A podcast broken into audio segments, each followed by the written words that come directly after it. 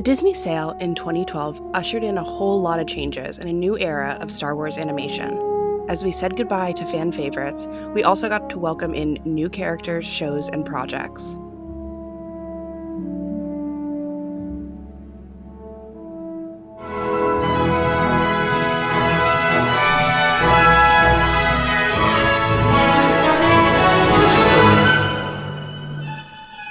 Welcome to Sky Talkers. Here are your hosts, Charlotte and Caitlin. Hello, and welcome to Sky Talkers. I'm your host, Charlotte. Hey everyone, I'm your other host, Caitlin, and welcome to the second episode of our Lucasfilm animation series, our summer series. We are in part two, which means we have reached 2012. We're here. In the last episode, we covered basically from the holiday special until the release of the original run of the Clone Wars. Mhm. So that's where we are in the timeline. And in this episode, there's like a whole lot of random stuff that happens. Yeah. yeah, I think that last last episode was uh, very sequential, and we were also covering a lot more time. Whereas now we're looking at you know 2012 to 2018, and there's a lot going on. So it's going to be a little bit all over the place. It's some part history, some part personal anecdotes, some part analysis. Just a little bit of everything in this episode. Quite the mixed bag, I think. Yeah, absolutely. And I just want to reiterate if this is your first time listening and you didn't listen to part one, we're just fans. We are compiling sources from our different books that we have, different articles we've seen online, different press releases, and we're just fans compiling it all together and creating a sort of timeline and commenting on it in our own objective way. So take that as you will. And should we get going, Caitlin? Yeah, I think we should. Okay, awesome. So, in part one, we're going to be talking about the Disney sale and the changes that followed. And in part two, we're going to be reflecting on Star Wars Rebels. And in part three, we're going to be discussing Strange Magic, Lego Star Wars Freemakers, and Forces of Destiny. So, without further ado, let's get started. Obviously, I've been talking about retiring for mm-hmm. several years now. I wanted to get into sort of another stage of life where I'm not in the film business anymore and I don't have to run a corporation. And it occurred to me one day that the perfect person to take over the company was Kathy. It's just such a perfect fit. And I felt that I really wanted to put the company somewhere in a larger entity which would protect it. Disney is a huge corporation. They have all kinds of capabilities and facilities, so that there's a lot of uh, strength that is gained by this. The great thing about Disney, again, as we were saying before, is that you know it's between the parks and all the things they've got going. It's great that we have a chance probably to expand that, and uh, you know there's lots and lots of opportunities at Disney that we wouldn't have at any other studio. Welcome to part one, where we're going to be starting right in the very beginning of this uh, chunk of timeline, which is 2012, which the press release that was heard around the world, the sale of Lucasfilm to Disney, which happened on October 30th, 2012. This is one of those moments where it's kind of like a where were you when you heard the news? And uh, where were you, Charlotte? At Starbucks with my friends, in a car, not answering my phone.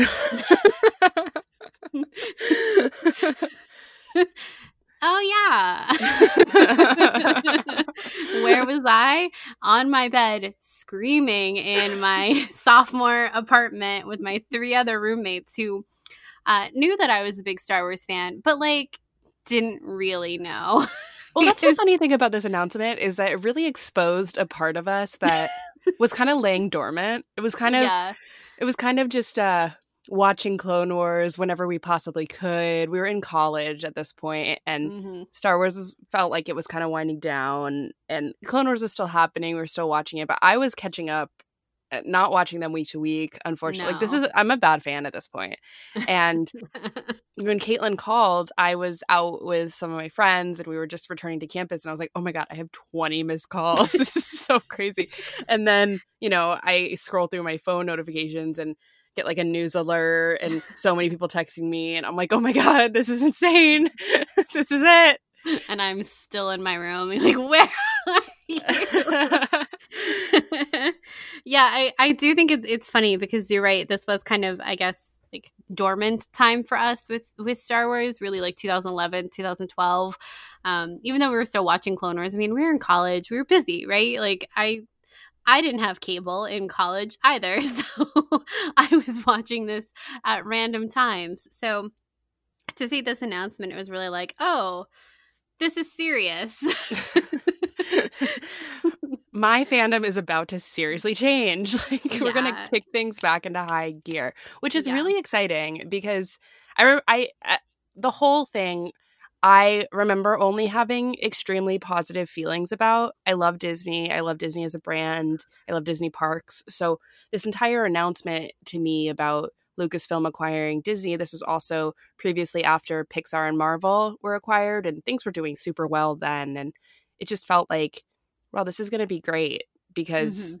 it's good to be a part of this. I think it was always a natural sort of puzzle piece fit for Lucasfilm and Disney. We've talked about this before on the show, but George Lucas and Disney have like a very long standing uh, history together particularly i think my one of my favorite fun facts about this is that george lucas was actually there on the very first day of disneyland's opening and I, I just think that's like uh, they just go way back, you know. I can't even imagine that. Yeah, imagine just thinking about the fact that George was like I don't know four or five when he was one of the first people to ever go into Disneyland when it opened, and then later he sold his company for 4.1 billion dollars to the Walt Disney Company. So I, I to me that's just kind of remarkable and I know that this for some people this was like a negative emotion, but for Caitlin and I I think that we just had so many questions we were so excited about the fact that first off this was announced and then we were a little like oh my god this means new movies? What? They're making episode 7 that was to me i remember that piece of information being lost in the press release and it took a second to be like oh my god they're making more star wars movies it's oh, oh my god oh my god oh my god that's actually happening in the next three years mm-hmm. yeah it's so yeah, crazy i think that was the biggest takeaway was like they're going to be new Star Wars movie and it was it was interesting. I if you if you've got the time definitely go back and look through some of the the articles that were being written about this sale. And as people started talking and speculating uh, the rumor mill about what episode 7 was going to be you know by october 31st at 9 a.m in 2012 there are already hundreds of articles about episode 7 and it, it really is incredible. I don't think that i you know in the immediate aftermath of this announcement was even thinking about anime about like Clone Wars because Clone Wars was airing its fifth season on Cartoon Network during this time. And that wasn't my first thought. And then it was like once you kind of get off the hype machine of wow, new Star Wars movies, it's like wait a wait a second. How does this all fit? Wait, hold on just a minute. I think there are some pieces here that I'm I haven't considered fully. yeah, let's let's go back to the press release and hear what Bob Iger has to say. He says, "We really like Star Wars' potential on TV as well, and we think cable satellite channel Disney XD will be a great home for that." This is one of the great entertainment properties of all time, one of the best branded and one of the most valuable. And it's just fantastic for us to have the opportunity to, opportunity to both buy it, run it, and grow it. Um Yeah, uh, it's I remember I do remember being like, "Oh, but Clone Wars is on Cartoon Network. Oh, that's fine. I'll just change it. It's fine." Yeah, I think that's what a lot of us thought was going to happen. Yeah, because I think that w- from that statement, it was like, oh, well, they'll just move their home. We know that George Lucas always retains the rights to everything. And I still think that remains, but one has to wonder if there was some tension about something that was being created and produced and put out on a com- um, competing channel mm-hmm. during this time and whether there was some sort of tension over that. Because I can imagine that there was. And I I think that as the dust kind of settled, it was like, oh, okay, this the, the future is a little uncertain here. And man, that's kind of weird and scary because this is the only Star Wars right now that I know. Mm-hmm. that's being produced and I love it. And so the the the the rumors about whether that would be canceled, I never believed, but yeah. you still I was still was like oh I can't even imagine that because it's something that is so personal to George Lucas that I don't know. It's it's weird. It's a weird thing to kind of put myself back into that position and remember what that was like and wondering what the future of something that I loved so much was going to be because I just felt like we were really just getting started and we were just getting going. Yeah, I think when you think about this period of this as a Star Wars fan, this like six months oh my god. So much happens. You have the announcement of the sale the announcement of new films the cancellation of star wars clone wars and then also that you know the detours was never going to be released and then the announcement of star wars rebels. Like that that's funny because just today there have been rumors about other star wars shows when we're recording this and there's like rumors of you know 15 tv shows and 27 films in the pipeline and but re- remembering this period with all of these big changes which is kind of um if you're if you're tallying the changes and rumors it kind of pales in comparison to where we're at now but back then it was like one hit after another. It was like, oh, in order to get my new my episode seven, I have to give up Clone Wars. oh man. And detours de- uh, uh, detours wasn't quite the same kind of hit just because it never actually aired but you and i have been huge fans of robot chicken and their star wars specials. It was something we loved to watch on repeat in in high school and in middle school and we were often quoting it back and forth. And and you know seth green was on star wars clone wars as well. So um knowing that he was making a show, I think that was always something that was kind of interesting, but I, can't say that I was devastated at not getting it, but not get seeing the end of Clone Wars and seeing where it ended in season 5 too before knowing that season 6 was coming, it was like, whoa, this is rough AF. Yeah it's it, it's it, it is really rough. And when you read and go back and read the press releases about this time period you do feel a little bit a, a major sting of an end of an era. Mm-hmm. so on march 11th in 2013 lucasfilm pu- put out a press release called a new direction for lucasfilm animation where they announced that they ceased production of the clone wars and shelved essentially detours. Um, and i just want to read this paragraph because i think it was pretty it was a lot. Quote As we enter an exciting new era focused on the next Star Wars trilogy, Lucasfilm has decided to pursue a new direction in animated programming. We are exploring a whole new Star Wars series set in a time period previously untouched in Star Wars films or television programming. You can expect more details in the months to come. It's really, I read that and I'm like, oh my god, how crazy is it, Caitlin, that the original trilogy era between Revenge of the Sith and A New Hope was previously untouched? It's so funny. Isn't it? I was like, I read that. I was like, that has to be a mistake. Yeah, yeah. but it's not. But it's not. It's not. it's not. I also forgot that in this like string of announcements too, it's when Legends was decanonized or rather confirmed that it wasn't canon too. So there was a lot it was a lot a lot of emotions what's mm-hmm. interesting is um, on the on about detours is that seth green was actually interviewed this article came out i think like a week ago or something like very recently and he actually talked about detours which like I said before, I haven't. Detours was never something that I kept super close tabs on, so I never had a, a big attachment to it or, or, really reading too much about it. But he had this really interesting comment about Detours and kind of why it got shelved and how he still had basically he was just speaking very highly of Kathy Kennedy and how he still had a lot of admiration for her. But um, his comment uh, speaks to I guess what was kind of the climate of the company at the time in, in 2012 and 2013, which is why I pulled it because I thought it was interesting. And he said, When Kathleen took over the company, she said something to me that I'll never forget. It was her responsibility to steward, steward the brand into the future, into perpetuity. And to that end, it was about what the next 30 years of Star Wars was about. And she made it very clear how dutifully she accepted the challenge of giving new content to the next generations in all these different forms, Green explained. So the only thing I can say about Detours is there hasn't been a moment where the shape and style of the show, which was created at a time when there wasn't a plan to make new Star Wars movies, has been able to fit into what the company's intended offerings are. Whether that'll change in the future, I can't say. I thought this was a really interesting comment and how it basically came down to Detours just didn't fit into what they were planning. Um, I guess even like the tone of what they intended for the future of Star Wars.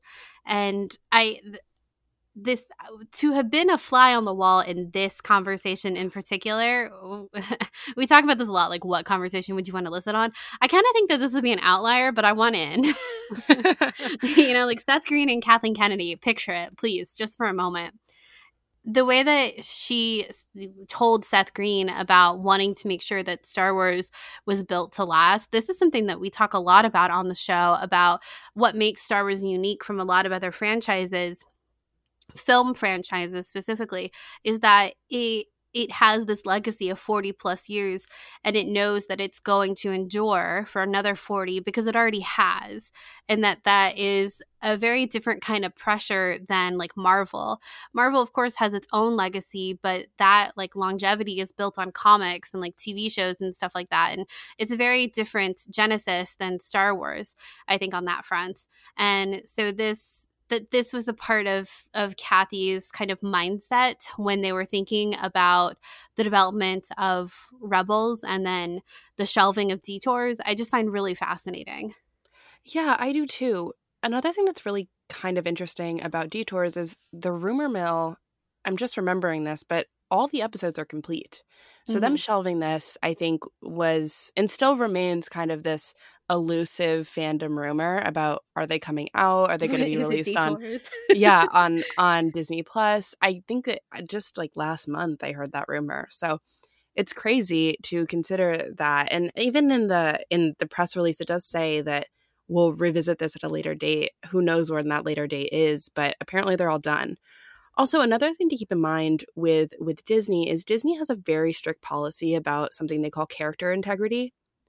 And that means in in a lot of different places, particularly in the Disney parks, it means if you play a certain character in the parks, like say you're you know behind the mask of Mickey Mouse, like you're not allowed to talk about that. They have very different language about how you discuss that and even just now talking about it it's like a taboo thing to even talk about.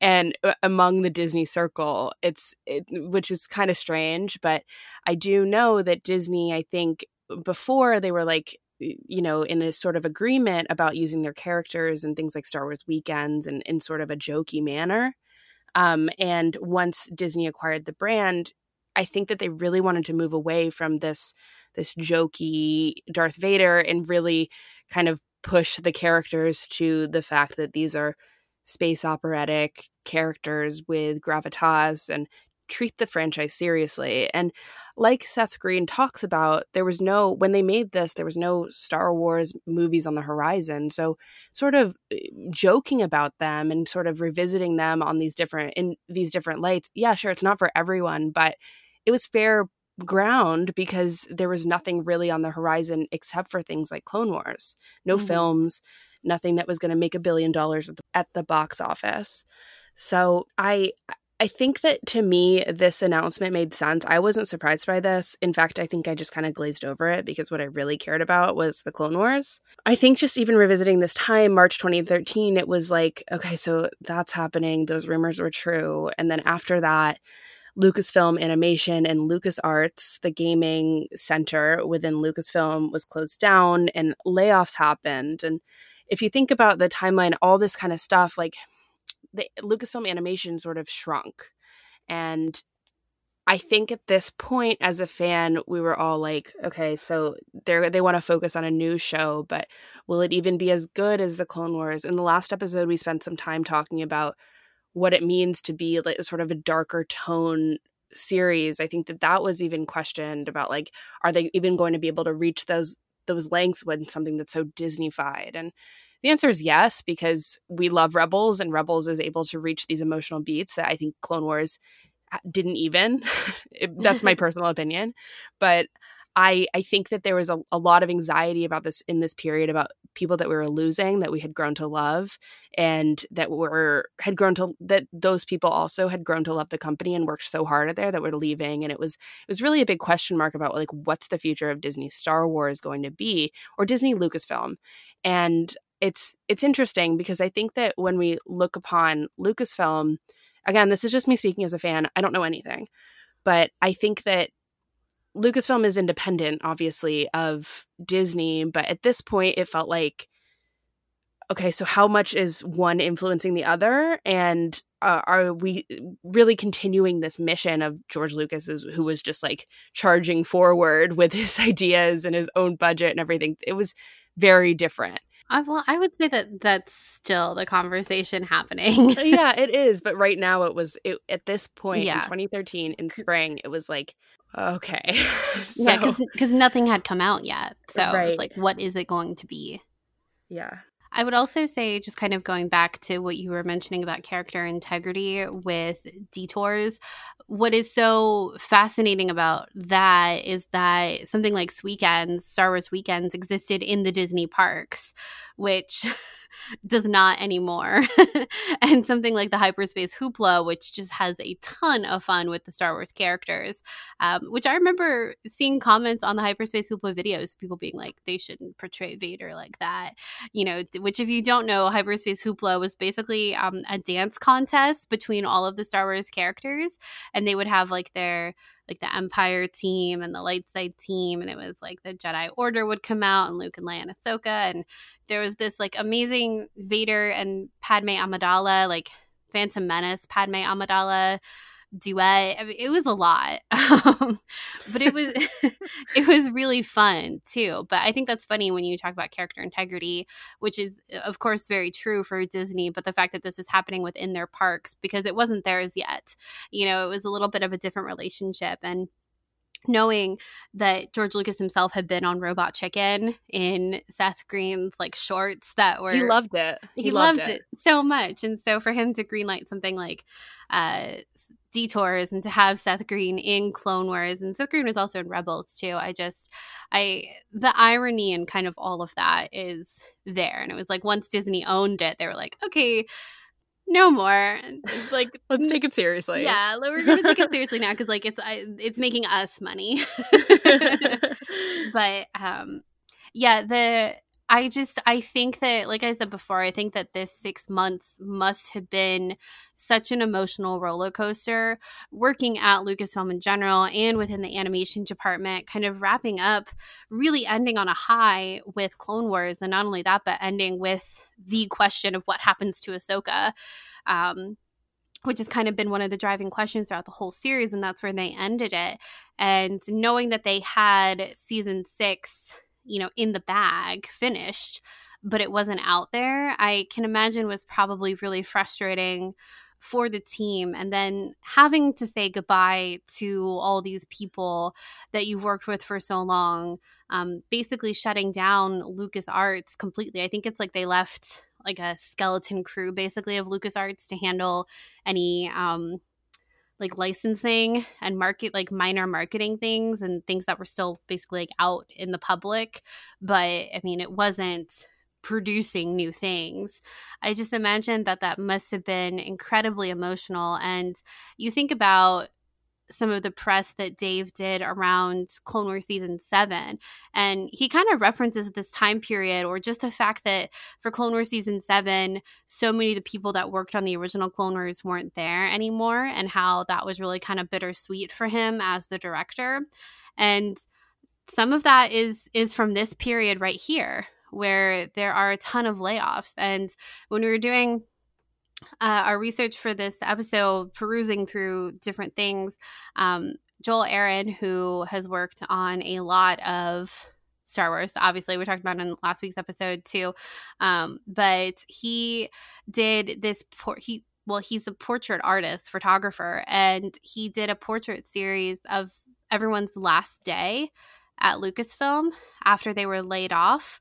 It's I I've never seen anything like it, and it's really incredible in kind of a, a really somber way. But it was portraits of everyone as they were like right after they were laid off. I, I don't really know how to describe it. And it's eh, like they set up the studio or this like little makeshift studio. I think they said in the lobby in in the building they were in to photograph people and like say goodbye too. It's just eh, I really don't know how to describe it, but you can really feel the emotion of just how close all these people were and how uh, devastating that, however long that process was, how devastating it must have been. Yeah, that portrait series is just so beautiful. And I'm, I don't, when I look at it, I feel really sad. Um, and I think that this was a time period that J.W. Rinzler, who has kind of famously chronicled a lot of making of Star Wars books, uh, got in trouble for trying to chronicle in his time. He was blogging about this time, and uh, I think Disney kind of pulled the plug on it. And I think it was uh, pretty expository, so I, I kind of understand that it's not good PR. But um, I, I all that to say, this period was a really rough period in terms of downsizing and figuring out what the future of Star Wars is, especially animation. So we get to the period of, so this was all in spring 2013. And we've been living with the Disney announcement for like seven months. And then in Celebration Europe in Germany in the summer of 2013, Dave Filoni kind of makes this short remark about how the Lost quote season six episodes, which aren't necessarily all of season six, but episodes that had been finished. The thing about the Lost missions that were released on Netflix later in the next year on March 7th, 2014, is they were complete episodes and are complete episodes, yes, but I don't think that they are necessarily the season six that Dave Filoni and crew envisioned they were episodes that were left over from season five, things that didn't make it in, things that were definitely going to be repackaged for later with a larger story arc as a whole, which is why some of these episodes feel sort of separate. And I know that that's how Clone Wars works with arcs and everything, but um, they contain some of my favorite episodes. Of course, I love the art Yoda arc, but I I feel like they aren't again the way that Dave Filoni wanted to end the show, you know? Mm-hmm. Yeah. Yeah. And I think that also at this time it was released the uh, unfinished uh, arcs of the Bad Batch arc, Ahsoka, the Ahsoka Walkabout arc, the Crystal arc, um, and some mention of the Siege of Mandalore. But all of that wasn't finished and wasn't completely changed until later, which we'll talk about later in our series. Yeah, the fact that they were even kind of talking about all of this, uh, like we mentioned, like the with um Ahsoka's Lost Tales panel from I think 2016, the fact that they talked about all this really meant that they didn't think they were going to do it, you know? so the fact that we even got like the Bad Batch, it was just like, well, it's not happening. season six and some seasons before were also they sort of outsourced and used other animation companies like polygon pictures to work which was based in japan to work on the animation and finish this whole season and previous seasons because the uh, animation department had been smaller and also they just needed more people to work on such a massive show I know it's it's weird because uh, this was a good time. I remember being like, yes, more Clone Wars and everything. But when I look back on upon it, you know, this was a time where there was just so much unsurety, and I I remember knowing deep in my bones that I was going to love The Force Awakens, that I was going to love Episode Seven. But there's so much wild speculation and different announcements and everything, and whether or not I was going to like that more than I liked the Clone Wars. And it was just a shift. It was a major change in Star Wars and Star Wars fandom. And new people were coming on board and things that, you know, crews that we had grown to really, really love and hear from in terms of how they ideate about Star Wars were kind of leaving and moving on and new projects. And again, just I have to use this word, but there's such an anxiety about what comes next. And I think that Caitlin and I both felt I don't want to speak for you, but we felt like we were like welcome with open arms, whatever they give us. But there was that, oh no, like I don't want to say goodbye to Ahsoka. and I still think that in when we talk about the end of season five, I still feel like that was a fitting end. If they ended Mhm. there, like thank God that they had that ending. If anything else, it would just really feel unfinished. Yeah. And I I I do feel like that was at least a cl- a some sense of a closure on Ahsoka's story. Um but at the same time, I'm so glad that we have more Clone Wars. Yeah, yeah, I I feel the same way. I think that I think that this season, I still like when I think about the end of the Clone Wars. Obviously, now we have the Siege of Mandalore, but until the Siege of Mandalore, I always thought of that arc with Ahsoka as the series finale. Even after we got season six and the Lost Missions, um, for some reason that just kind of always stuck in my head because it was so emotional. It has the different ending, like the closeout with the credits. It just it just worked. I Mhm. thought it gave me enough closure with the character while also similar to the finale of rebels made me want more uh, and felt satisfied but still questioning and also the actual ending now of clone wars. It's it's a pattern. Um,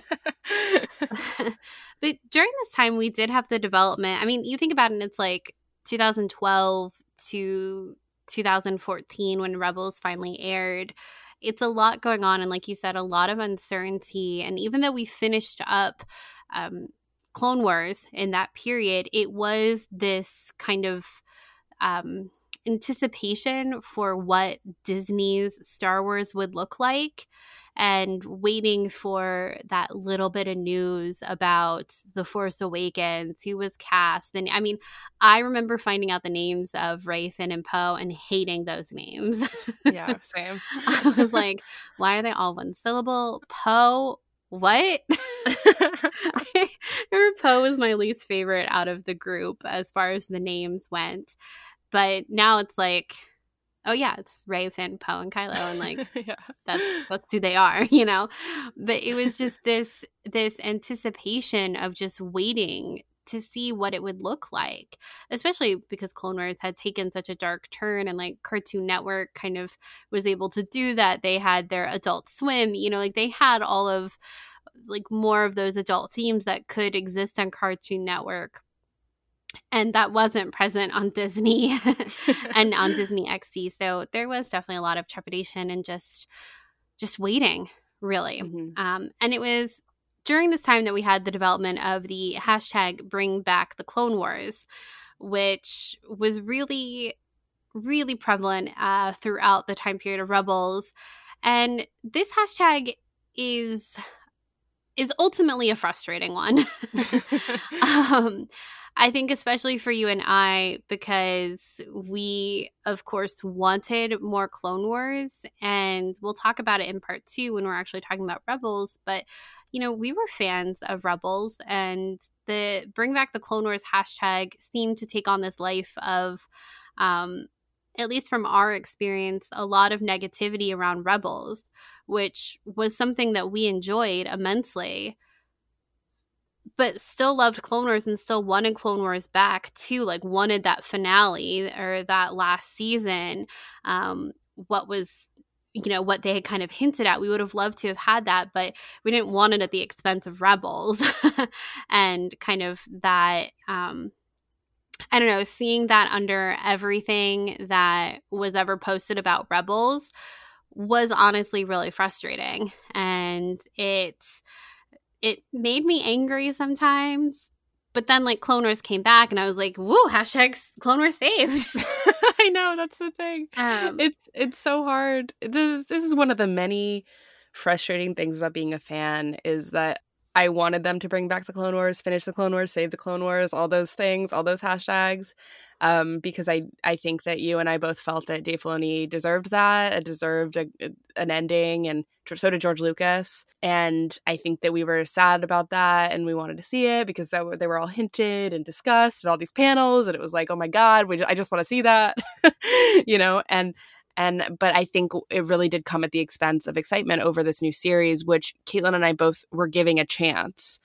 I mhm. think that we had been fans of the Clone Wars since the beginning, so we saw it stumble in the beginning and then find its footing. And I think it for at least for me, it took me a little bit to latch on to, to Star Wars Rebels, but I think that I was always approaching it from the the viewpoint of it's going to get much better and I I'm in it for the long haul. And to watch a hashtag like that kind of um, take over a series that I or excitement about the series, not the series. I don't think that the creators were that affected by it because it, it had already been in production and everything. But I do think that maybe the actors were, and all of that is just such a shame.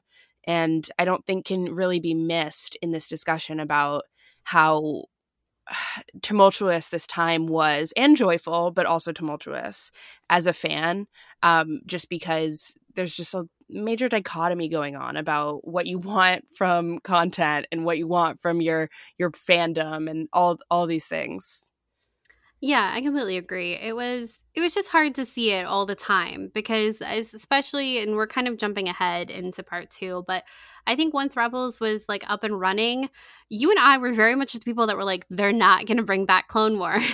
Yeah. we we were those people who were like they're not going to do it. We're like that aired on Cartoon Network. We got the Ahsoka finale. They put it like they put up the lost missions they put up stuff like bad batch they've talked about it. Yeah like they did it. yeah we were like they're not gonna come back to this so stop with the hashtag. It's frankly mean to rebels is, is kind of the viewpoint that we took. And you know um play the clown music they brought it back but it still it still is kind of frustrating with with just its association with rebels and that was pretty much where you saw it the most and that that it felt like that hashtag was mean spirited in a lot of ways and so to see that hashtag specifically referenced when clone wars did come back i think that was the most frustrating part of all of it um, because the rebels like like you were saying like it was it, the crew the crew or the cast probably felt it a lot because i feel like the rebels crew was online a lot more when their show was airing and that's just due to like twitter was much more of a thing from 20 you know starting in 2014 than uh, it was in 2008 obviously when clone wars first was airing um, so i think having to see that on everything you post i feel like that would have been hard and um, it just kind of felt not fair. Yeah totally agree yeah. Okay. Well, we are getting ahead, so are we ready to go into part two? Yes. So this is a whole new era to get into in between episodes three and four. Yes. The opportunity to work in the era that I grew up with, you know, even though it precedes that era, uh, it, this show will precede episode four. It, it's still tremendously exciting because this visual language is now open to us and very directly, what Ralph McQuarrie was doing is now open to us in a way that we could never exploit on Clone Wars. You look at Ralph's design, and it's a few degrees off of where it was in Episode Four because it's concept art. That's right. When you use it in Star in Rebels, it's going to be a few degrees off of Episode Four because that's where we are in the timeline. Yeah, we said, what if this was CG? What if these paintings you just pop them off and suddenly get dimension and the same type of camera work that you see in the original films? Uh, that would be a very inspired animated series. Okay, so welcome to part two where we're reflecting on Star Wars Rebels. So put the conversation that we just had in your back pocket because Star Wars Rebels started development in early 2013 when we were learning about the Clone Wars being ultimately canceled and everything. So that things were already being developed. And it had a planned release in late 2014. And the thing is, is that Rebels began its airing in August 2014 with the shorts, which I feel like people forget all the time mm. that Rebels really began with shorts, like small little um micro like a micro series almost. It's amazing how often in the when skimming the history of Lucasfilm and Star Wars animation, the term micro series comes up, I'm finding. yeah. And then it really aired later, two months later, in October 3rd with the one hour premiere of Spark of the Rebellion on Disney Channel before it moved to Disney XD for its mm-hmm. permanent home. It's kind of crazy when you think about how fast the development of this show was. Right. You know, early 2013 for a planned release in 2014. When you compare that with The Clone Wars, which even though the Clone Wars movie was rushed out, uh, the show was in development from at least at least 2005 to 2008 it's double the time at least that clone war or that rebels had and rebels had to develop a completely new art style. And they've talked about this kind of going back to ralph mcquarrie's concept drawings and the and that kind of style. Um you know Lothal is modeled after a lot of ralph's early concepts of alderaan but part of that too is the simplicity of it and having that like bold color and um just kind of simplifying details. They reference this a lot with Rebels and its design. It's all kind of working together. It's not like simplifying it just for simplification's sake. There is also the time constraint of getting the job done, but then also the fact that it is reflective of Ralph McQuarrie's style is also a very specific choice. So it's kind of like the you know, art and then business working having to happen at the same time. And I mean, there are just always such mean things that in the early days said about uh, Rebels style, which I've always loved Rebels style. I always thought it was it was fun. You look at some of the backgrounds, like the environments of Rebels in season one, and they're absolutely stunning. I think the show I really liked the the color palette of the show. It was nice it was nice to have something that was so different from Clone Wars so that it didn't feel like it was just an immediate follow up to Clone Wars. I think that was really important for this show. And I know you you did take I think you took a little longer to warm up to Rebels, but um, for me, I I latched onto it a lot more quickly, or just rather kind of became just like a little bit more obsessed with it before you did. yeah. Um, but I think, I mean, that's neither here or there because we both obviously still love it now. But it was, I kind of lost my train of thought, but I just, I really like this show. you don't say. Uh, yeah. Tell me I, more, Caitlin. I really do like Rebels. What I think is interesting is that, um, you know, Rebels now is built as the show that connects Revenge of the Sith to A New Hope. But when you go back and look at a lot of the original press and interviews about this period just before and right after Rebels came out, they're really kind of championing the show as highly influenced by the original trilogy. You know, which which isn't false mm-hmm. um, because you know it's influenced by Ralph McQuarrie and it's leading up to the rebellion. I mean, the first episode is called Spark of the Rebellion. Like none of this is false, but you then kind of remember that the Force Awakens is in production and kind of everything that we've talked about with Force with the Force Awakens as far as um, kind of bringing back in the audience who felt maligned by the second trilogy for better or worse. And it, it kind of makes sense that when Rebels was premiering, they really were kind of emphasizing more its original trilogy connections than say its prequel trilogy connections. Yeah, um, I actually always forget about this, but it's so true because in my in my head because when Rebels aired the part the time period that I was most invested in Rebels was around the time period of Rogue One and the show did so much to interweave Rogue One and um, kind of use a lot of the elements from that movie. So it's hard for me to often remember that the show was operating as an introduction and basically I think the first thing from the Disney era that came out, right? Mm-hmm. Um I think so, yeah. And, yeah, which I think you're so right that you have that it, it's easy to understand why this business decision would have been made to explore this time period before the original trilogy and to kind of really blow that up. Mm-hmm. Yeah, exactly. Um, yeah context is key in so much and i think that's what's what's kind of cool about um even though we're kind of looking at things from a very big big picture with this series it is it is just kind of reframing of remembering that rebels is the first thing that's coming out in the disney era. It's leading up to the force awakens which is going to have its own kind of marketing push and again like bringing in certain types of fans and stuff like that. So all of this like at the time it it wasn't and also because we were younger too it, we didn't necessarily see it but with rebels but now it's like oh this this is kind of obvious yeah well the whole strategy is just it's it's very once you have all these different pieces you can visualize what mm-hmm. they were mm-hmm. trying to do they were trying to build out this time period that you know, has such a rich film history and is so widely regarded as, you know, some of the best movies of all time. So Yeah. to kind of return to this time period, which again makes perfect sense no matter how you feel about any of the movies. Um, it's just it, it's it's you're right that it's interesting to now have this context to like look at this box that was created around this first era, this first like I don't know, this first Thing. phase, yeah, of Yeah. Of the the Disney Lucasfilm era, which I don't I even hesitate to use that sort of moniker because it's not my favorite because then it it really does kind of assert some sort of control from Disney on Lucasfilm and I don't necessarily think that's 100% correct. I just think that's part of what happens when a company acquires another company, you Yeah. know. Yeah. I don't think that's 100% correct 100% of the time. Yes. I'll say that.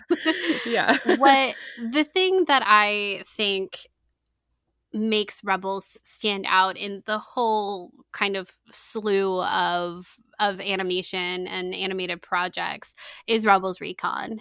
Their Rebels Recon is honestly just the best.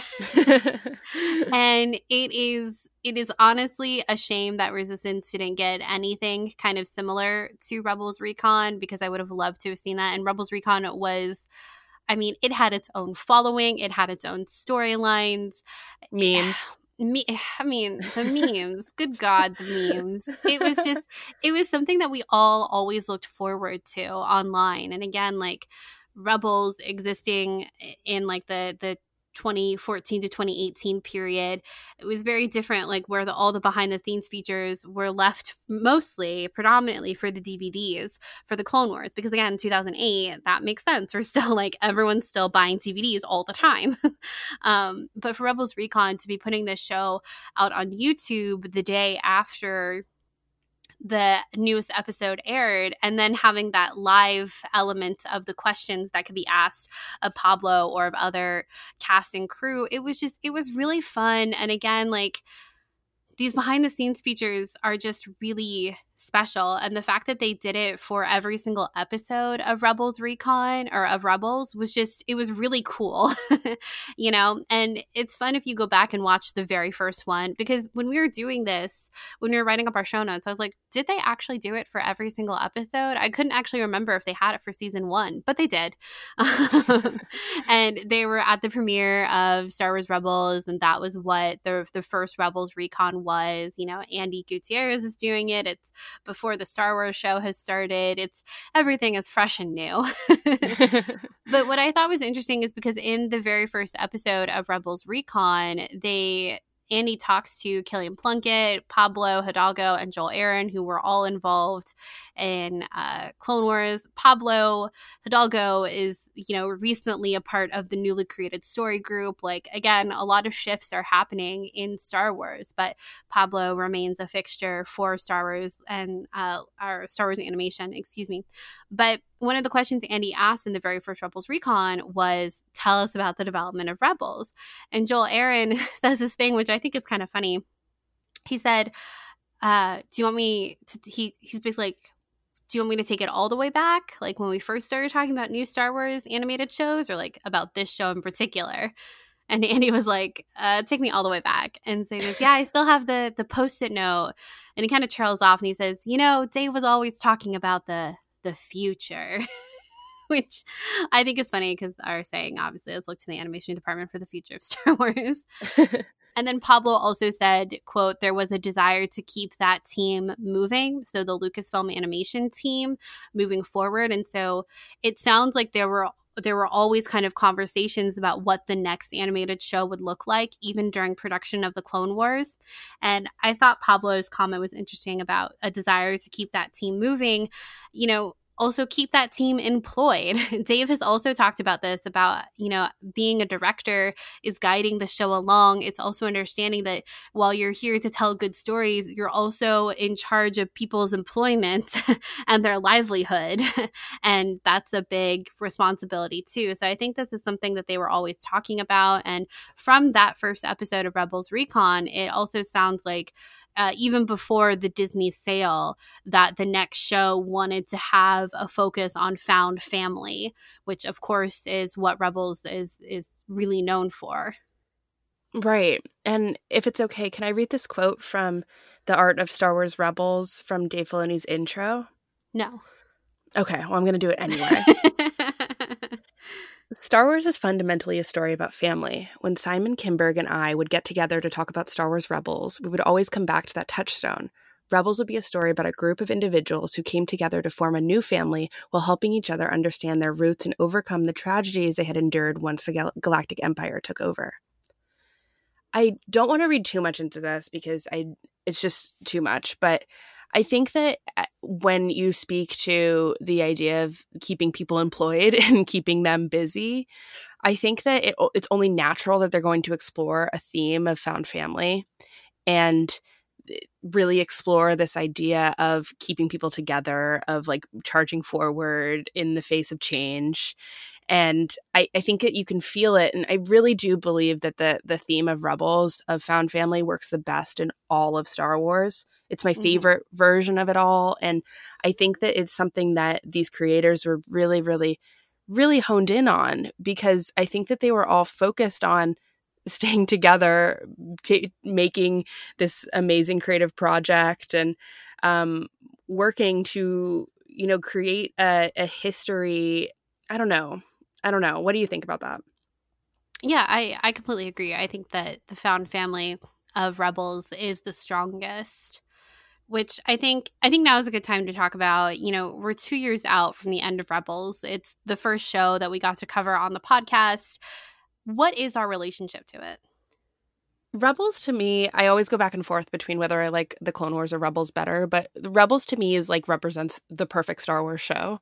It explored new characters that I didn't really have a lot of interest in in the very beginning and then grew to love individually and wanted to see every single one of their stories, even separately. Um, I think that it, it was the one that had the strongest creative vision and got the weirdest. I don't think that things have gotten that weird in Star Wars since season four of Rebels. And I my relationship to it is I look upon it with such fondness and such a love for the people who who made the show, who were in the show, and who supported the show. I I feel like it is just a very homey feeling I think of when I think about Star Wars Rebels. Mm-hmm. Yeah, it feels very cozy that show, and I think the whole thing of I mean, this was our first time for us of watching a show with an online community even yeah. even before we started covering it on even before Skytalkers was around we were watching people react to it on twitter and it it was just really fun and then all of us waiting for rebels recon to air the next day like i remember season four before season four even aired when we got the release date we're like everyone was adding tracy canobio on, yeah. on twitter like okay that's the release date for the show. When does Rebels Recon come out? Because um, it's very important. it is very important. Yeah, I think you're right. I think that Rebels really does have it's it's strange thinking about just how compressed the production for Rebels was initially and kind of getting all of the pieces together, how the characters would look, wh- where they were going to be, what their ultimate goal was, you know, everything. Um, that that was that did happen in such a short amount of time relatively speaking to to what they were used to well I'm, i don't say that because the animation process is always like fast right. and um, is a is a hard schedule from everything that we've read but the beginning of rebel sounds especially hard. Yeah i think so. Even the design concept when you read in the star wars stormtroopers book which i quoted last time um, but to me i'm finding that that book is a real real great resource for the, the history of star wars tv just fyi I want to read this quote about the the design process really of designing and keeping up with the Ralph McQuarrie sensibility and also making sure everything was quick and but also really high quality. So here it is. Quote, after the Clone Wars ended, processes at the smaller Lucasfilm animation had to be streamlined and optimized. Simplicity was key. When it came to designing all of our characters, we sort of approached it as as if it were going to be a 2D show, recalls Kilian Plunkett. In other words, whatever your design was, the amount of visual information on it could be so much more that it would take some hapless artist who had to draw this as a piece of 2D cel animation days at end to do each frame. And I think that really to me speaks to the fact that, you know, things when when you think about rebels and you think about the compressed timeline how much smaller the team was it's it, things had to be simple. I think when you were referring to before the art style and like the beautiful matte paintings in the background and everything i think that often when you look at a, a, frame in rebels it's not so jam packed like it is in clone wars. It is it's more it's wide open. It's it's breathier. And i think that that really does speak to the fact that things had to be simple and streamlined. And I don't necessarily think that's a bad thing. I'm not saying it's a bad thing. I just think that they had a smaller crew, a smaller amount of time.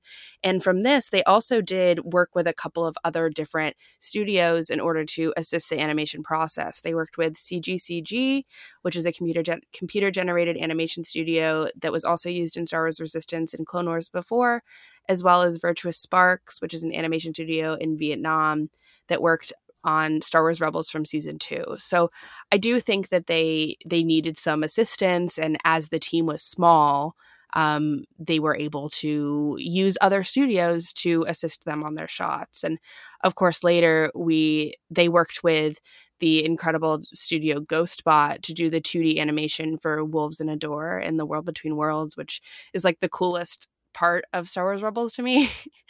and I really, I, but I think that uh, visually it is perfect, and I love this idea yeah. that they they blended the 3D style with the 2D, and that they used another studio to do it, and it, you can really tell that it has this different vibe, but it also just worked so well, yeah, and it needed the, to have the that different vibe. of it, the gildedness yes. with the mortis mural. It just it stands out so much. It's it's so cool. Right. And I think that there's something that's so beautiful about the simplicity that does speak to the theme of found family too. I think it all really is in conversation with each other. The simplicity of the the animation and the the design of Ralph McQuarrie, the found family of it all, the the smaller crew. It just to me it all works together to create a show that so many of us know and love. Mm-hmm. Yeah. I have to say one of my favorite things about Rebels is I've always just loved the the ghost, like the ghost, the ship, and yes. then they have the phantom, and then they're all Spectre five, Spectre three, Spectre four. I, I just I don't know why, but that's always just made me happy that kind of detail. Like you've got the big ghost and the little phantom, and then they're all little specters. It's so great. I never really like understood that until like mid. No. Yeah, I know. It's so I wasn't gonna say it. but I was like, oh yeah, it was one of those moments for me. Yeah, um, I think um, it was like season four, and yeah, yeah, yeah. We were talking about it. You're like, specter. Oh, like a goat. Oh. oh. but I I do think it's such like a cute um I don't know, it's just like a cute detail among many within Star Wars Rebels and within Star Wars, of course, but I I've always liked that and um yeah, kind of that we don't really hear about ghosts all too often. So well, we do sometimes, but yeah. it's more in a forced sense rather than any other way. I guess when I think about this ghost, like the ship ghost, I think of honestly, I always think of the ghost in Mario. so do I, actually. Um, when the Boo, um, yeah. is it just Boo? It's just Boo. Yeah, I always think of Boo, and that that if the ghost, the ship, were an actual ghost, it would look like Boo. that's that's where I'm at, guys. yeah. What do you think the legacy of Star Wars Rebels is? I think that Star Wars Rebels, the legacy of it, I think it did a really great job at, at fostering an amazing fan community, honestly, despite you know what we talked about earlier with the with the hashtag bring back the clone wars that kind of bombarded a lot of the online community with rebels i think that rebels endures in as a very tight knit community. Not to say that Clone Wars doesn't, but I feel like with Clone Wars, there's kind of more sex of fandom within Clone Wars. You know, like people who are really there for the clones, and then people like us who are there for like Anakin and Ahsoka, and then people who are really there for the Jedi. Like everyone has seems to have very specific uh, uh, interest in Clone Wars, whereas it just feels kind of more one note in Rebels, and I don't mean that in a bad way. I just I always think about how we always talk about how Rebels makes us cry like no other Star Wars thing. and whenever we see like montages of Rebels, we inevitably tear up. And yeah, every single time. Every single time. That doesn't happen with other Star Wars for me, honestly. I cry in a lot of Star Wars, but I consistently cry the most with Rebel every single time. it doesn't doesn't matter what it is. Um, so I think that I think that that's the legacy of of Rebels. Like we were saying, it's very familial. It's very cozy. It it was very weird at times too. It just it it felt sometimes it felt a lot more emotional than Clone Wars, and that's that's just kind of a personal opinion for me. Yeah, I think so too. Part of me, when I think about Rebels, I think about how it was doing a lot of creative stuff that wasn't being done elsewhere in the company at that point. Mm-hmm. I, I, don't know. I feel that way about a lot of animated projects because they just have the time, they have the ability, they have the resources. But I really especially felt this with with Rebels, is, and I think that's where we get our phrase. You know, look to the an- animation department for the future of Star Wars because so many things that were appearing in Rebels, I feel like fueled a lot of our speculation about the sequel trilogy and like the further movies and all these things where I really did feel like this sort of interconnectivity with the television shows and the way that the television show in question is Rebels, of course, but I I feel like it, it really did. I don't know, inform a lot of the way, just like Clone Wars did, Rebels also informed the way I think about the Force. I think it really zeroed in on that and also just explored a lot of dynamics with the Master and Apprentice that I just wasn't I don't know. I think that they they were just doing a lot of things that really surprised me, and it felt like at this time period that not a lot of people were giving it the credit that it deserved, mm-hmm. which I think is definitely a theme throughout all of Lucasfilm animation. I feel like it doesn't get the credit it deserves because there's so much creativity that's going on here, and when I think about Rebels, though, I really do think like, wow, there was they were really exploring a lot of things and really fleshing out the characters in ways that I did not expect from that first episode, and giving oh, yeah. each character an arc that was very satisfying um, and long.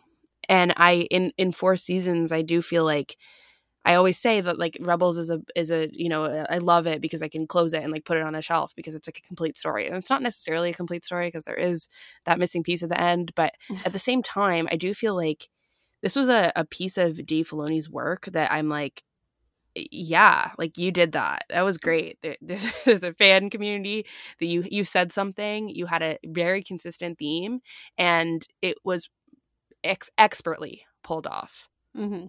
Yeah, I think you think about all of the characters and Rebels, and they all had their time to shine you know, Hera, her relationship to the rebellion, to Kanan, to the rest of the Ghost crew, that felt really fleshed out for me. Kanan, his relationship with the Jedi, his guilt over that, his burden to be a master to Ezra was always so well done. His sacrifice at the end, knowing when to let go. Sabine, her whole thing in season four, I mean, even though I remember at the time being like, when are we going to get Sabine content? It felt like it was like, why are we waiting so long for this? but looking back on it, it's like, would I have loved it maybe in season two or three? Yeah, absolutely. But I think that like being able to see her story told in season four, which I do think is the best season of Rebels, that's really cool because I think that's the best season. So I think that like her story just really benefited from having that time to grow with the show like oh my god you think about that with the, the whole arc with the dark dark saber like going back for her fa- we got to see her mother oh my god. We got a mother a living mother. Imagine. Imagine. And we don't have I to just, imagine because rebels gave it to us. Yeah we don't have the, our only living mother. Um i mean well, leia Hera, was i guess yeah. Yeah but you know like we got yeah. to see sabine interact with her mom. And I just think about that scene so much between Kanan and Sabine with the dark saber and him training her and how oh my god like how emotional that was. It was so good. And then of course like Zeb and his relationship with Kallus and that whole theme of forgiveness and redemption is of course right up our alley. And then you know Ezra oh my god it just number 1 I think his his season 1 lightsaber combo blaster is one of my all-time favorite designs in Star Wars. I just think it's so fun and it fits Ezra so perfectly. And I mean, seeing where he ends up in season 4 at the end of it, oh, it's just like it breaks your heart, but in a really great way. yeah. um, I just, I really do think that for the most part, Rebels really did justice to all of its characters and gave them all a lot of time. And it's strange because even though Clone Wars ran longer, I don't necessarily, at least like in the first five seasons, I don't necessarily think that was the same case because I think that like the purpose of Clone Wars was different from the purpose of Rebels. But I definitely latch on to all of the uh, emotional character arcs in Rebels, whereas it's a little bit of a different relationship with Clone Wars. So I don't know. I just, I love Rebels. I love Rebels so much. I think it's important to mention that Dave Filoni, as as Caitlin and I often kind of refer to Dave as like the person that does it all, but of course, there's so many people who do so many things and who are in the role of supervising director. It's not just Dave, but I think that it is important to mention that in season three, in the beginning of season three, Dave Filoni wasn't he he relinquished the role of supervising director and put Justin Ridge in his place. And it's I remember this panic in September 2016 about this, being like, oh my God, what does this mean? Is Dave leaving the company? And really, like, there was a lot of rushed PR after this was released that eh, that came out and said, quote dave is just as involved in, as ever overseeing all aspect all aspects of star wars rebels production as executive producer and occasionally directing episodes. In many ways mentoring justin and moving him to the role of supervising director has made it possible for dave to be even more immersed in writing and story structure of the show as well as creatively overseeing the future animation development. I think it's really interesting because during this time, again, I remember the panic do you remember the panic, Caitlin? yeah. of of being like, oh my gosh, Dave. And Where are you I, going? yeah, and it's clear to me, like when I look back on things that have been announced, that this was the the beginning of the Clone Wars potentially being resurrected. Uh, you know, Resistance coming on board, and the Mandalorian maybe even in picking up steam. So this whole re- restructuring of uh, Lucasfilm Television versus Lucasfilm Animation, it makes sense to me that Dave would take on even a larger role and uh, almost take a sort of back seat in the directing, but like overseeing the story structure, which I honestly think is the best for him, if I could say that. This mm-hmm. is obviously just like some armchair speculation, but I think it's interesting to note how we went from the season one supervising directors of Dave Filoni, Simon Kinberg, Greg, Greg Weisman, they dropped Greg Weisman in season two and brought back Henry Gilroy of the Clone Wars. And then after season three, Justin Ridge was promoted, and Dave was still obviously very much involved, as we see through most of Rebels Recon and everything. Yeah, and of course he was directing and writing on a lot of episodes and yeah. into season four too obviously so yeah. I just mentioned that because there was a lot of things happening at lucasfilm animation that we were not privy to at that time mm-hmm. um as as usual we're not again just fans. And i think it's it was it's interesting to think about how much things were in development in 2016 if you think about a star wars movie that needs three years of production time from eh, art to release I think that we can think about uh, the idea of certain things that we have seen being released in the past year, uh, starting the early discussions during this time.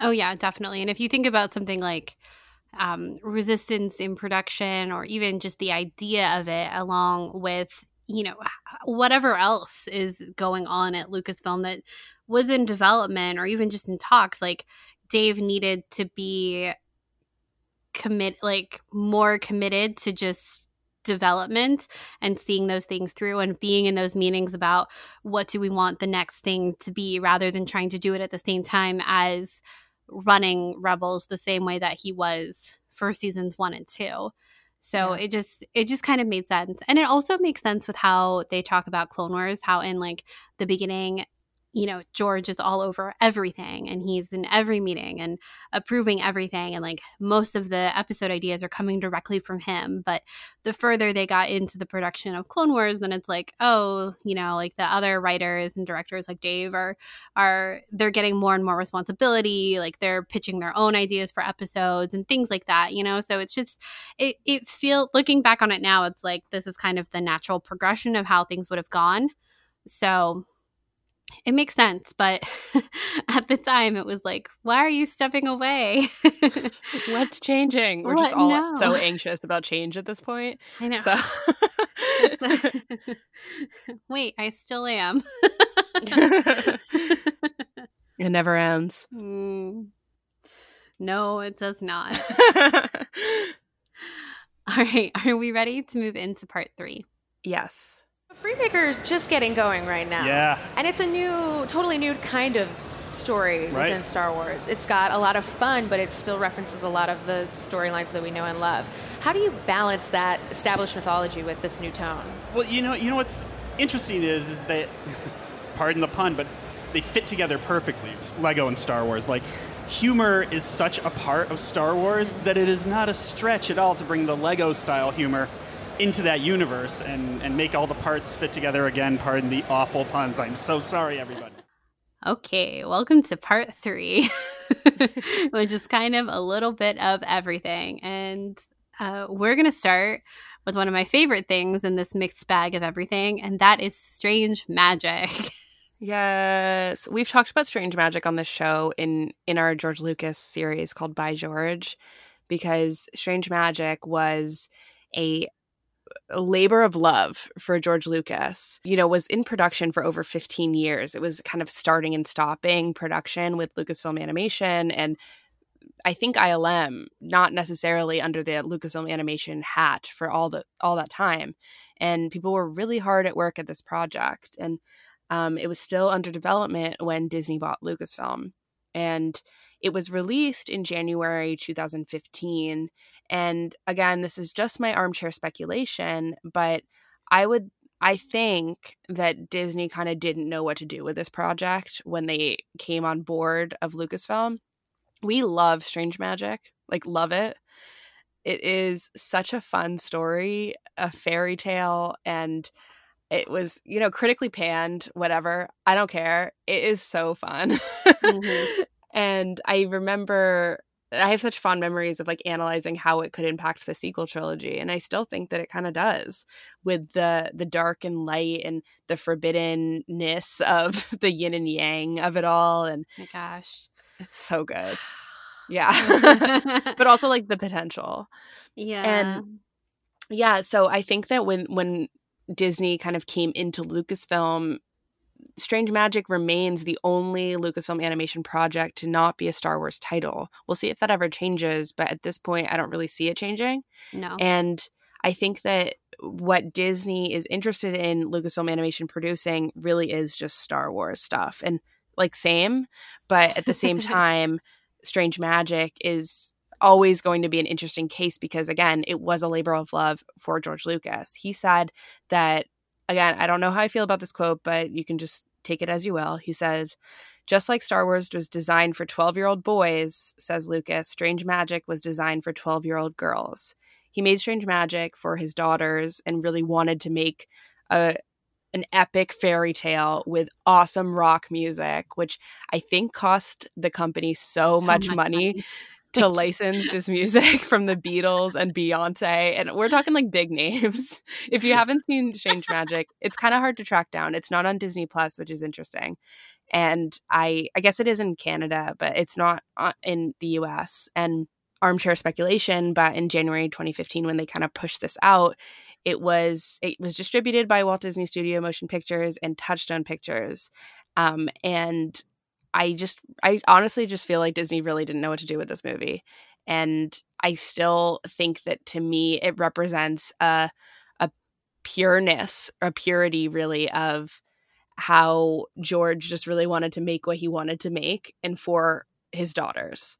Again, George just does whatever he wants. Yeah.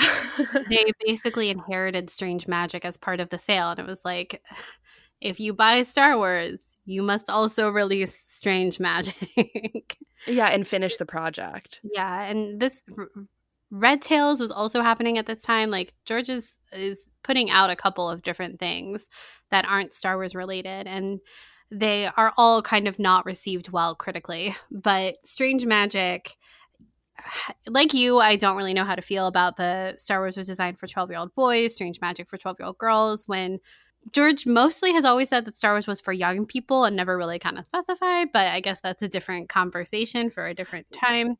Um, yeah, if, if I could say, I think that he really means that it was for his daughters, but yeah. I, I, I don't necessarily like the quote, but whatever. I don't either. But it's yeah. funny. It's funny too because while Strange Magic is a fairy tale romance, it's it's not a pretty movie. Like it's a pretty movie, but the characters aren't pretty. like the Bog King does not turn into a handsome prince at the end of it. He remains an ugly Bog King.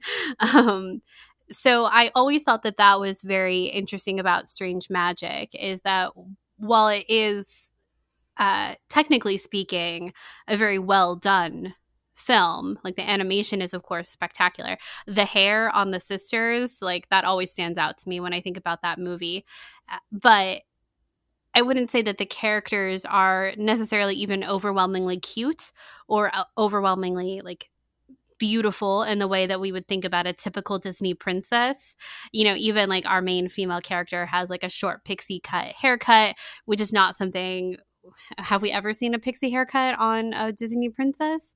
I don't think so. Um, and then like you know the Bog King is he's a a, a boogeyman. mm-hmm. He's like a big uh, cricket, roach, bug.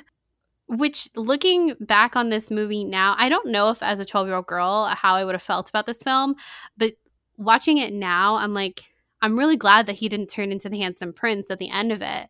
Um, I can really appreciate George's vision for this film and pulling obviously um, it's based on a midsummer's night dream by shakespeare and pulling really heavily on that and just committing to it a hundred percent yeah and beauty and the beast as well of yeah. not having the beast turn into the handsome prince but instead it's on the inside that counts, you know? And I think that's such an important message. And if we really can go to George's whole sensibility, and that really is packaging these themes into things that young people are, are going to like and it, or revisiting certain fairy tales. Makes me think of that book that we mentioned in the last episode about eh, the uses of enchantment. Yes the uses of enchantment about repackaging and taking in certain fairy tales and what you take from it. Mm-hmm. and i think this is always something that was going on in in george's mind and it's one of the reasons why i think that you and I love this movie again, which is not critically well received, no. but it, to me, I think it is a a pretty pure expression of Lucasfilm Animation and their hard labor and the development of all these different pro- uh, processes and changes. Because eh, my understanding of this movie also is that it went through a lot of changes, and how long an idea can take to kind of percolate until it is released. And I do wonder if it like would ever have been released in 2015 or if it could have even taken longer if there wasn't that you know need to move on to work on other projects. Oh it definitely could have taken longer. Yeah.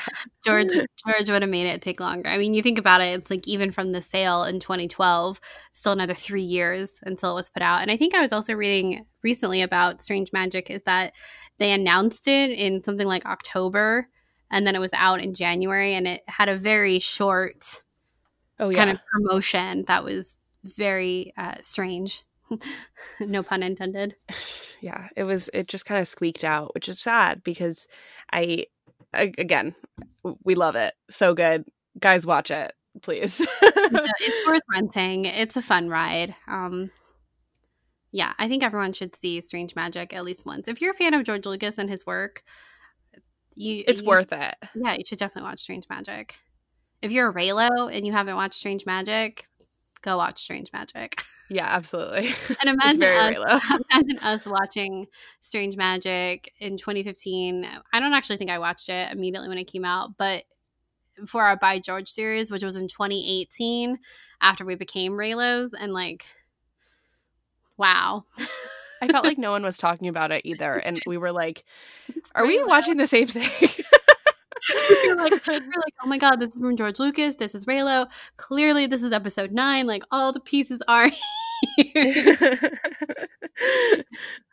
yeah, it's it's come up before in a lot of behind the scenes stuff when it comes to Star Wars. So again, it is like it's one of these things that is sort of tangentially related in terms of George Lucas, like you mentioned. Okay, so next we had the development of Lego Star Wars The Freemaker Adventures, which aired on Disney XD, and as the name suggests, it was Lego and Star Wars together.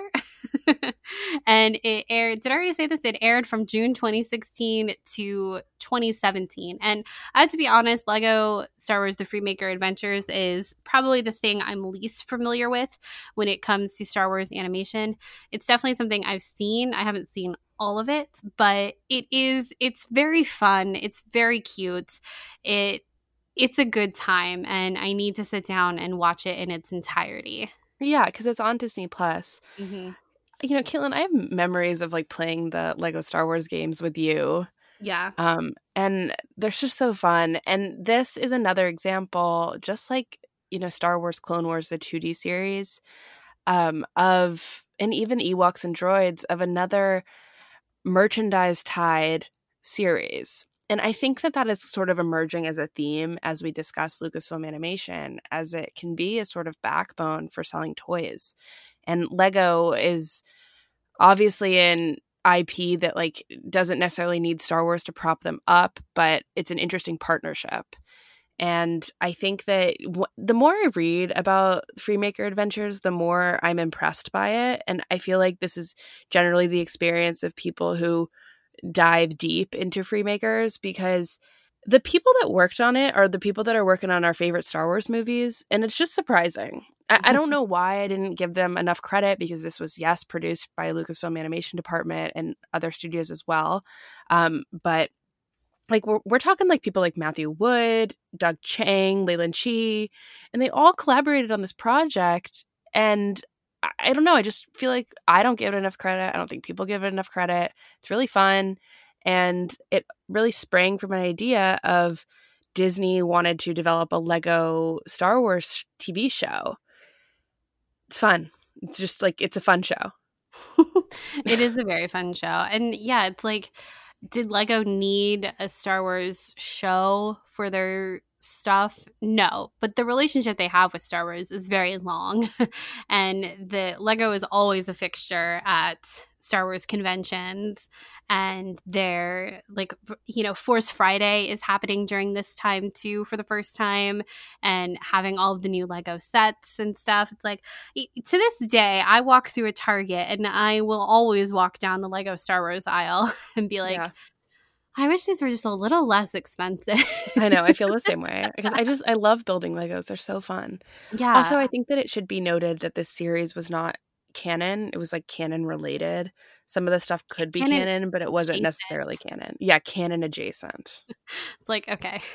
yeah. and I think that it doesn't mean that the the people who worked on this show and the the the characters and stuff are still very real, you know, but it's it's just interesting cuz in terms of all of the animated shows that came out in the Disney era, this was not canon. And this is probably the only one that's really explicitly not canon, unlike Galaxy of Adventures and Forces of Destiny. You know, I, those are also sort of even more like closer to canon, if not tangentially canon. Um, this one probably is explicitly not canon. Yeah, and I, I think that is interesting to note because it's. I feel like Lego Star Wars, the Freemaker Adventures, is really just fun and Yeah. it, it has a lot of heart to it and i don't want to make it sound like it's a shallow show by any means because it's definitely not but it is just you know they're legos and they're very cute and it's very fun and watching things like rebuild and stuff like that It's always funny. it's always the thing fun. is is that i to our previous conversation about character integrity it makes sense that disney would want to want to create an, a whole new cast of lego characters that live in the star wars universe and deal with things that are familiar to us like pod racers and um, roger which i think is the funniest name for uh, a trade federation droid because of course. And you know characters and iconography that we're familiar with but not necessarily dealing with the main core star wars characters like we are in the games the lego star wars games it's just a different way to approach this ip that disney is working with for content and things like that but not necessarily dealing with this whole ca- character integrity issue that you deal with with detours and star wars weekends and things like that Yeah, exactly. And Lego with their projects like this with their characters and when they're working within franchises, right? Because it's not only Star Wars that has Lego no things associated with it. It always it has this all of them have this very similar type of comedy within them and kind of the tone is very consistent mm-hmm. across most of Lego, I would say, as far as their different franchise partnerships. So it, it fit right in with Lego. And so I, I think it all kind of makes sense, honestly. totally Okay. Now for our last kind of tidbit in this um, mixed bag of part three, we have Forces of Destiny, which Forces of Destiny is another micro series. with merchandise Attached to it, yeah. who, who would have thought it? Um, but Force of Destiny definitely has the most backlash against it, which wonder why. Um, sexism. but uh, to to kind of come back to focus, um, Forces of Destiny began airing in July 2017. It was announced at Star Wars Celebration Orlando in April 2017. You and I were at that panel where they discussed Forces of Destiny. Daisy Ridley was there. It was a big deal. We felt very cool. It's fine. It was Um, awesome. It was great. It was great. It was- and we were in the second row too. So I remember sitting there and being like, I could run up and hug Daisy Ridley right now, and I'm so close that I would get to her before the security would get to me. So true. And we were on the, the live stream the entire time too. And I was like smiling the entire time, hoping that they'd zoom in on me, you know, hamming it up. You got to, you got to. Yeah. But uh, it was uh, animated. The animation for Forces of Destiny was completed by GhostBot, um, which, like we said, they did do the 2D animation for Wolves and a Door and World Between Worlds, and for the Mortis Gods and Star Wars Rebels. Um, and these all it was two seasons and basically it was they came out in i think it's eight episodes uh that would air on youtube but i think there are 32 episodes and so each time that something would be uploaded onto youtube it would be a couple of episodes put together because they really were short they're like one and a half minutes to i think three i think four minutes is the longest one but most of them kind of sit in that two to three minute range. So it, even I think 2D Clone Wars, I think their longest episode was like 12 minutes, maybe. So this one is very micro on the micro series chain. so one thing that I found was interesting, uh, like we've been talking about, Forces of Destiny, of course, had the merchandising side that went along with it, with the books and the dolls um, that came out with the show at the same time. It was obviously meant to market towards girls. I think that's clear from the fact that it's focused. It was mostly focusing on heroines, and it was all the dolls were they were called called adventure dolls. Um, they looked very different from anything else that's really come out as far as Star Wars toys. I think they're great dolls. Um, they had a lot of articulation to them. They, I think, what they were 12 inch, maybe a little shorter. I thought they were pretty. I Yeah. thought they were good dolls. Me too. But this show was developed as a part of the Disney Consumer Products and Interactive Media, Media subsidiary, which was formed within Disney in June 2015. And it was a merger of Disney Consumer Products and Disney Interactive. And the whole point of this subsidiary was to do what Forces of Destiny did and do content and merchandise together. So we have forces of destiny. And it makes sense. And they i don't know a lot about this so this is this is pulled from wikipedia but they it, the article made it sound like they were they had plans to do something similar with marvel that mm. forces of destiny ended up being but i i don't it doesn't not that i know of ever kind of came to fruition yeah, so I can give you some background on that, and that DC has actually done something similar. A lot of companies have done this. Again, I, as I said in the last episode, I challenge you to not look upon this negatively, but just realize that it's just a business decision where content and merchandise are being created in tandem rather than content without merchandise.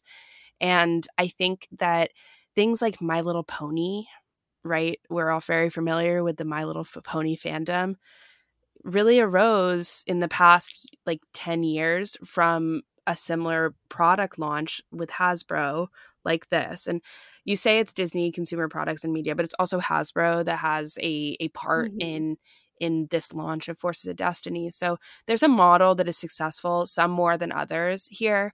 Um, I think that we've seen it obviously successfully with Star Wars Clone Wars and my Little Pony with DC. I think it's called Hero Girls or something like that. I'm sorry, I'm forgetting it right now.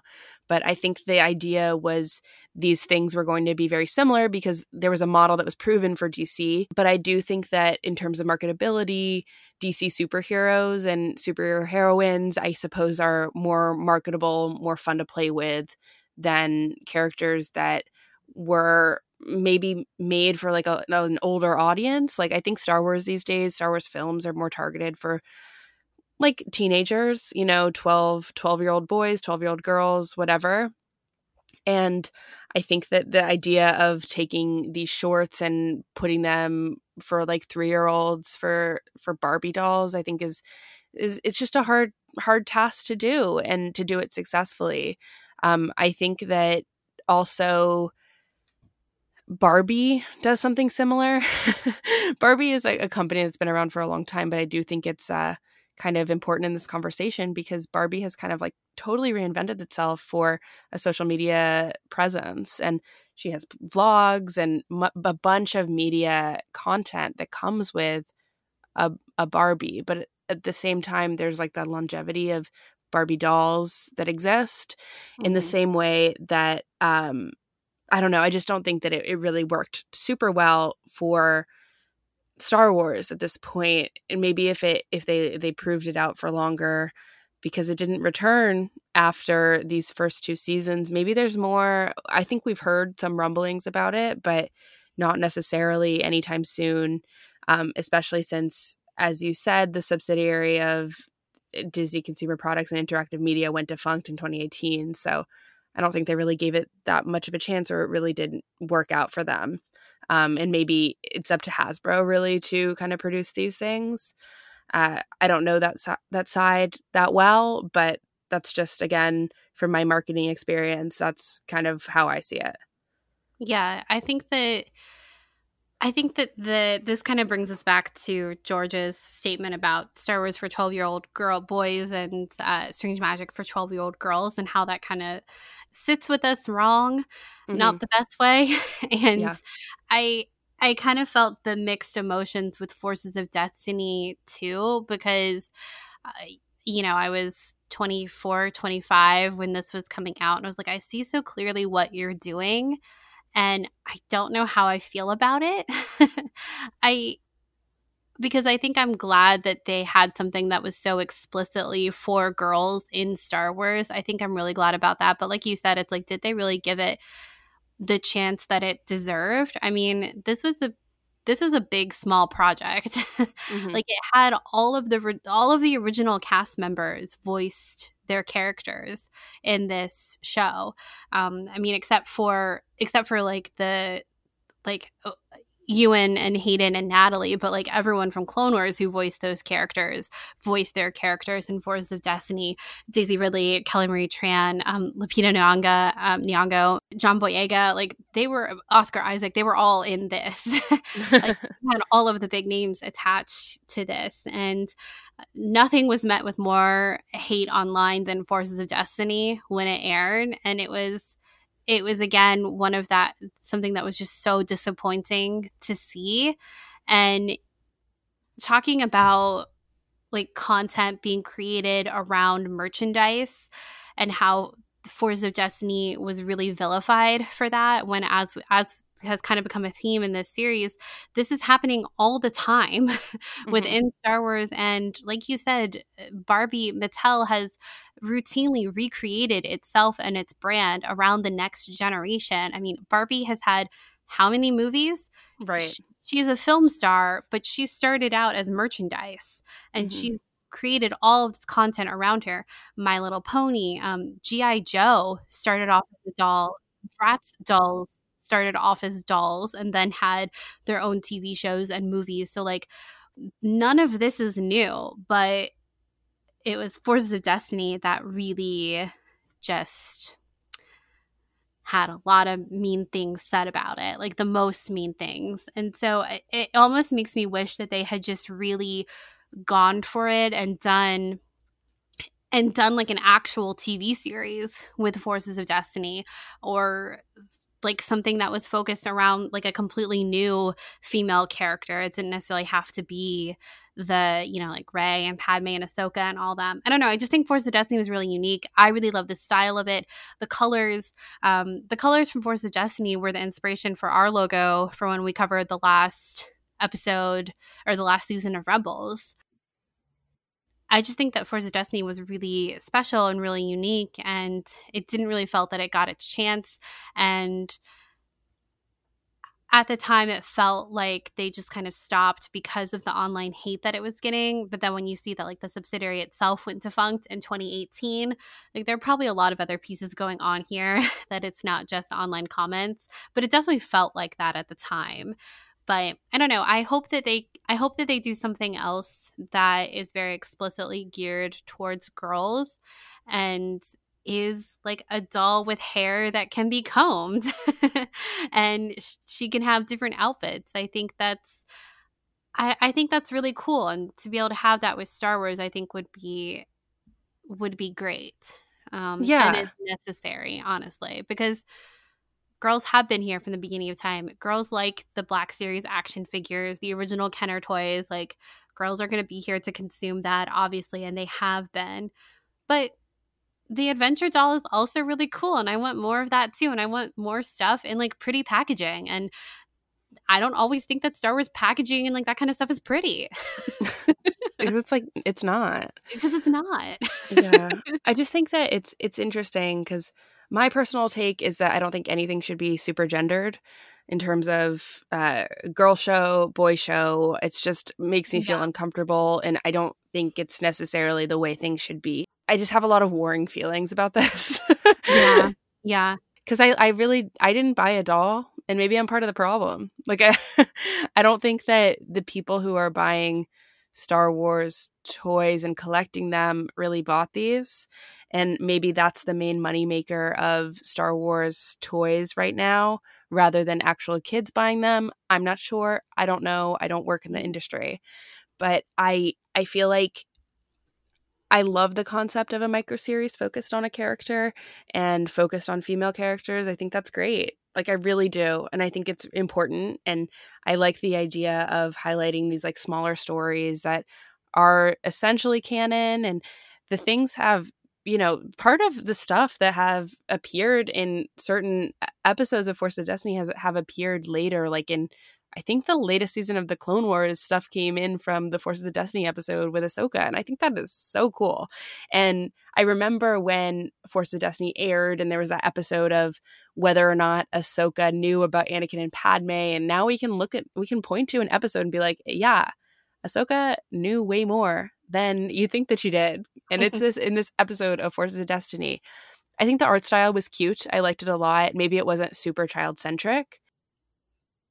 I think that's probably something that could be examined. But in this sort of autopsy of like whether or not Forces of Destiny was good or bad, I enjoyed it. I think you enjoyed it, and I liked the the art style. And I'm sad that we don't have the episodes that like we were. I want more Rey episodes. They they released a Rey and Kylo doll set. and never. we never got the Forces of Destiny Reylo episode. And where is it, man? Sitting next to detours on yeah. a shelf. Um, what unreleased micro series? what other next? unreleased micro yeah. series there on the shelf with the detours and the Reylo of Destiny episode? I don't know. Yeah, I think that I think you're so right though. It's like so hard to like. I I hate thinking about Star Wars is for boys and that like then this is Star Wars for girls. But at the same time, like I said, I also want like pretty things um, that I guess I guess would like look like they're meant only for girls. So I I definitely think it, it's a challenge, but I do want more stuff like this, and I I yeah I thought the animation style was really cute, and I did really like the dolls. I don't I don't buy Star Wars toys in general, so I wasn't going to buy the Forces of Destiny doll, but I liked them, and the peop- the kids that I knew that had them or or heard of really liked them too. So I hope that this is something they revisit because I think it was really fun, and I think it it deserves more time and maybe just kind of readjusting the framework of what it looks like. I don't know. I just yeah, and like please release the Reylo one. Release the Reylo Forces of Destiny. Don't you remember? This is when uh, we were the weekend we were in New York City. Yes, when, I do remember. uh, the first episode with Anakin came out, and we were like, "He looks so pretty." Everyone online hashtag pretty Anakin. Who and then forget? You and I went to um, a store to make our own lipstick in New York City and you named your lipstick Pretty Anakin. Like you got to name we got to name our lipsticks and you named yours Pretty Anakin and I named mine like Lucky with Luke or something like that. but the, at the time it was like Pretty Anakin was all the rage on on Twitter. Yeah, 2017. What a time. I think that, and also that lipstick is still very good. I'm very into it. And the color is pretty similar to Pretty Anakin's lips. I think that's, that's, that was the whole point of your lipstick. I don't know. I think that this is actually something that we're going to see often about this sort of trial and error um, mm-hmm. of content creation aligned with products in the future and because I don't think it's going away. I think it's a successful model as more and more kids, um, the the demographic of who they're selling to is watching YouTube and short form series. Like micro series are just they're here to stay. It's interesting when you compare it to Star Wars Clone Wars, the 2D series. That didn't necessarily live on YouTube, but it was on Cartoon Network, and that was also meant to sell toys and bridge this gap. But mainly sell toys. And I think that I wonder how that would do now that it was on, if it was on YouTube in the same way that Forces of Destiny was, and what we're going to talk about next time with Galaxy of Adventures. So it's just interesting to consider this model. And I do think that we're going to have several starts and stops of them trying out different products with a content vertical aligned to it in this way. It's fun because we get to enjoy this sort of content as well, even though it's like kind of sort of trying to sell us something. And it's the animation is fun the voices are great we get to learn the new stuff another thing that i love just eh, one last thing to mention is i loved the thing where we got to see Hera and Han oh, interact. Oh, it's so fun. so good. And it's it's actually like a really treasured moment between those characters because there's a sort of connectivity that happened in this. And that's again, if I can sum up animation and Lucasfilm and Star Wars animation, there's this a beautiful ability to bridge everything and to like weave this beautiful tapestry of like how Star Wars can connect. Of course Hera would meet Han and of course they would argue about whose ship is better. It just is perfect and it was necessary in almost you know if we were going to have these two characters in this series then yes have them meet and and like argue over piloting. It's so awesome. And to have these sort of moments i'm very thankful for them and i think that uh, ghostbot did such a great job of animating this and um, they're they're just really fun to watch uh, on their own and now they're on disney plus on youtube just great. I love it Yeah, and I think the the other conversation in here too, as far as like you said, seeing kind of starts and stops and um, trial and error. It's kind of like what's our what's our barometer here of success? You know, if everything has to be an a New Hope in 1977 success, then if that's the only kind of point of success, then everything else is a failure. You know, and so I think to even call Forces of Destiny a failure is probably unfair, and it's just it's just a thing that they did. You know, mm-hmm. and it it stands out in its focus on female characters but it doesn't stand out as far as the like merchandising side of things um but it like you know it's just it's just something that they did and you know like you said what's the next thing that they're going to do and i hope they don't completely abandon the types of things that they tried in this series for the next one, whatever that is. And I hope that there are things that they do differently than what they did in Forces of Destiny. Yeah. Like, how can you learn from it and how can you create a better product next time or yeah. not? You know, it yeah. is always, media is always a trial and error situation, especially when you're dealing with such a large IP like Star Wars, where it's just like, okay, we'll try that. If it doesn't work, doesn't work. Guess we'll just move on to the next thing. Cause that's kind of where we're at right now with mm-hmm. Star Wars content. And in the Disney era where it just seems like there's just so much Star Wars content being rumored, coming out in development, all these things. The trial and error aspect of it all is just very prevalent. Yeah, yeah, it, it definitely is. And I have to remind myself that not everything is going to be as successful as the last thing, nor does it need to be. And that it's still it's still valuable. Yeah. Okay, well, is there anything else you'd like to say about this period of Star Wars animation? I don't think so. This was a weird time period to revisit. Yeah. Because there was just so much on the horizon and so much happening. I mean, even with Forces of Destiny, we were in the midst of we are like on the cusp when this was being released of the the Last Jedi. So we're right in the thick of the sequel trilogy, really, and. You know, mm-hmm. waiting for the next content and uh, rebels was about to finish and all these things were happening um, that it's just a it's an interesting time where things were so shiny and new and we didn't know how to react to how much stuff we were getting and i think that my personal opinion is right now in July 2020, when we're recording this, we're on the cusp of something else completely different happening mm-hmm. of this whole new content change and a whole slew of new content that's coming and new Star Wars projects and stories being developed because right now we're still kind of in the dark about what what really really comes next in terms of a timeline we know all these certain things but this time period was interesting from especially the animation circuit just because it was like they were we know that they were developing all these different things and really just finding their footing again with Disney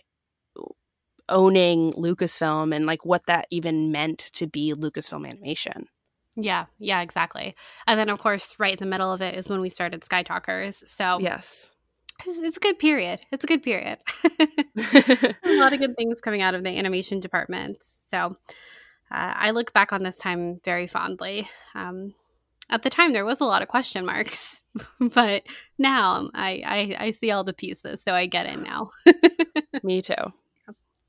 Well, I think that is going to wrap up the second episode of our animation series. I hope you guys enjoyed it. We've been having a really good time going through and kind of just diving back into our headspaces at these different times. And as we've kind of been referencing throughout these episodes of like, oh, that's what spring 2013 felt like crazy as far as being a Star Wars fan. So I hope you guys have enjoyed it too. And if you want to talk about it more with us, you can find us online on Twitter at SkyTalkersPod or on our personal handles. Charlotte's is at Clarity and mine is at Caitlin Plusher.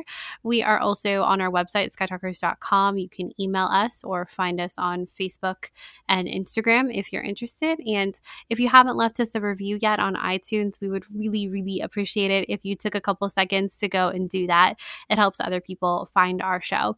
And if you're interested in other ways to support us and join our Discord community, you can check us out on Patreon as well. Yes, and I want to say a huge thank you to these patrons Neil, Z, Hammy, Lumparoo, Danny, Blessed Cheesemaker, Lady Valkyrie, Kate, Larry, James, Claudia, and David.